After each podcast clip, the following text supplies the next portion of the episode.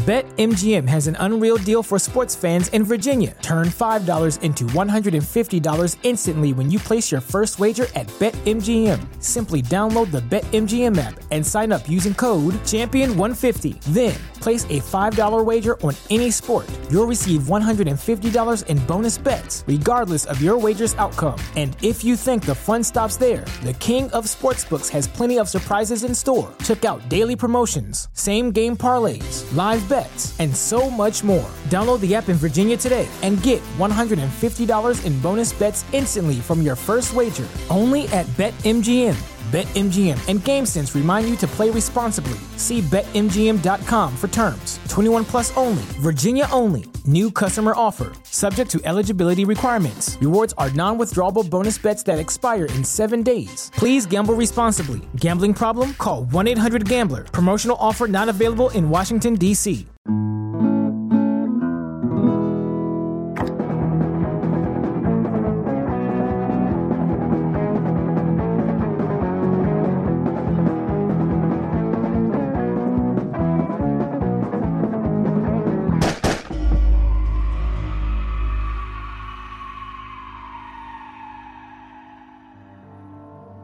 We all know about the nineteen ninety-seven series, King of the Hill. It is still airing on Cartoon Network's Adult Swim, but I encountered something dark with this series sometime in late two thousand seven. I was in a Goodwill store to buy some N sixty-four games because that store normally had a good stock of retro games. However, I strolled over to the V H S section in the back, just then remembering that I owned a V C R. One of the first things I saw was the Titanic V H S tapes. The one that came in two tapes, but it was in one dust cover. I thought that it would be a good movie for me and my wife, as she had never seen it before. To ensure that the tapes would be functional, I took one of the tapes out of the dual V H S dust cover, only to see something unexpected. It was a V H S tape with a crooked sticker on it. Written in Sharpie was K O T H S one E one and R. I expected the other tape, and it said the same thing, but only ended in P two. I assumed it was part two. I did not know I one twenty-two to twenty-three minute episode took two V H S tapes, but I was curious. I bought the two tapes for two dollars and twenty-two cents. When I got home, nobody was there but me. Therefore, I had to take up the painstaking process of uncoiling the stiff cables in the bulky V C R. I soon tuned the T V to channel three and began viewing the first tape. It had the regular opening of the first episode of King of the Hill, but without the music. It was just a silent camera panning over the city of Arlen. It began normally after that, with Bobby at the baseball game and Hank yelling at him. As we all know, Bobby did not succeed.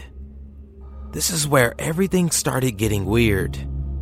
On the ride home, Hank, Peggy, and Bobby were completely silent, and this went on for about three minutes. No one was angry. No one had any expression, actually. Abruptly, as the family pulls into the driveway, it cut to a scene inside the house. Hank was yelling at Bobby for not giving the one hundred ten percent. Hank then picked up the baseball and got into a throwing position. At this point, the video quality was getting very scraggly, and the volume level was raised roughly ten percent.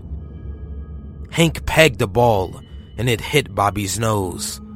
Peggy was seen in the background crying, and Hank simply told her to shut the hell up. Bobby immediately cupped his nose and ran out of the room, crying the whole way. As Bobby was in the bathroom checking his nose, a social worker came to the door. Peggy greeted him as Hank sat on the sofa, relaxing as if nothing happened. From this point, the colors began to look more like the real episode. The scene with Hank telling the social worker off, played as it did in the real episode. Suddenly, the scene from the official aired episode cut to another scene. It was a scene with a more ragged video, yet the audio remained the same. This scene depicted Peggy sitting on the phone late at night, most likely contacting child services to tell them about how Hank purposely threw the baseball at Bobby.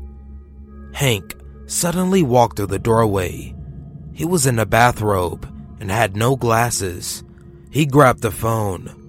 "Who in the hell is this?" Hank yelled. "This is the Department of Child Services," was the response. Hank's face quickly turned red and slammed the phone back on the wall. He grasped Peggy by the neck. "You gonna get more of those twig boys over here to put me in prison and take my boy away?" he howled. The scene cut to Hank taking Peggy by the back of the neck down the hallway to the backyard. Hank took a propane tank off of the grill and shoved a valve into Peggy's mouth. The video then went silent for a minute, simply showing the propane valve in Peggy's mouth. When the scene started moving again, Peggy's eyes slowly closed and a voice was heard. "Buck Strickland, forgive me for using propane for this." The only problem was that when Hank said this, Hank did not even sound like Mike Judge, the creator of the show who voiced Hank. It sounded like an older and deeper voice. The screen went black after this. I fast-forwarded through the rest of the tape to make sure there was no more content on it. There was none. I just thought to myself, why so much wasted space? And at this point, I was really shaken up. I went to grab a coffee. When I got back, I popped in the second tape. It was just a black screen. I fast-forwarded to check for content, and eventually came across some stuff that was really starting to scare me. It was a funeral, but there was very few colors. There was only various forms of gray and black, and the colors of people's faces. It just did not seem like a real King of the Hill episode. The funeral was for Peggy. Attending it was all of Hill's neighbors, including some acquaintances such as Cotton and John Redcorn. Even Hank was there, claiming that Peggy had committed suicide. As Peggy's coffin was lowered into the hole, it faded into an overhead view of it being lowered. This part really scared the shit out of me. It was a somewhat highly realistic image of Peggy and the coffin. The reason I say somewhat is because it looked real, but still appeared to be drawn and not a real person. It was just a realistic cartoon. The scene then cut to Bobby, Hank, and Ladybird sitting on a porch. Bobby had a queasy face, and Hank had one hand on the propane tank that he used to commit the murder. Bobby turned to his father. "Why did you have to do it, Dad?" he asked in a humble voice. "I don't know, son," Hank responded. He almost sounded like he was crying. He then stood up and walked inside, leaving Bobby and Ladybird, who were still on the porch. It once again cut to a very dull scene, but nothing but black, gray, and the skin colors. It was a scene that literally made me sick to the stomach. It was Hank, hanging from the ceiling with a note pinned on him. It just stayed focused on him, swinging back and forth for two minutes or so. It then cut to the ending credits with the normal outro and theme music. I was actually kind of laughing on the inside at the fact that the show was playing the regular ending credits after all that stuff happened. I was really more confused and creeped out at it. I went on some forums, but found nothing about this episode. However, I came across someone on Yahoo Answers who had a similar occurrence as mine. They received a similar tape at a thrift shop in John Creek's County in North Georgia, a place about twenty miles away from the store where I got mine. I managed to get on AIM with this person, but I got no answers. I was really curious at this point, so I drove about forty miles and went right down to Cartoon Network's headquarters. I knew that Fox Broadcasting made the show, but I assumed Cartoon Network had every episode on record as they aired them all. Beforehand, I did some research and figured out who was in charge of broadcasting King of the Hill. So I found a receptionist in the studio and demanded to talk to him. Apparently though, I needed a guest pass of some sort. I was completely pissed off at this point, so I drove back home and put on my old sheriff's uniform. I was a sheriff for John Creek's County about three years ago. I went back, and although it was unlawful, I used my badge to talk to him.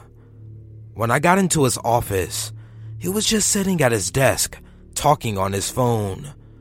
I walked up to him, threw the tapes on his desk, and demanded answers. He dropped the phone immediately and grabbed the tapes. I followed him to another office on the other side of the building. There was a small safe in this office. He opened it up, put the tapes in, and locked it. He then told me to leave. I did not want to act like a sheriff anymore because I did not want to get in trouble with the law, so I left. I got home and flipped on the T V. Adult Swim was on, and I was relieved to see a real episode of King of the Hill. To this day, there are only two copies of this episode on four tapes that I can find anything about on the internet. One of them, I assume, is still locked up in Cartoon Network studios. You may possibly come across more of them in thrift shops throughout the Southeast.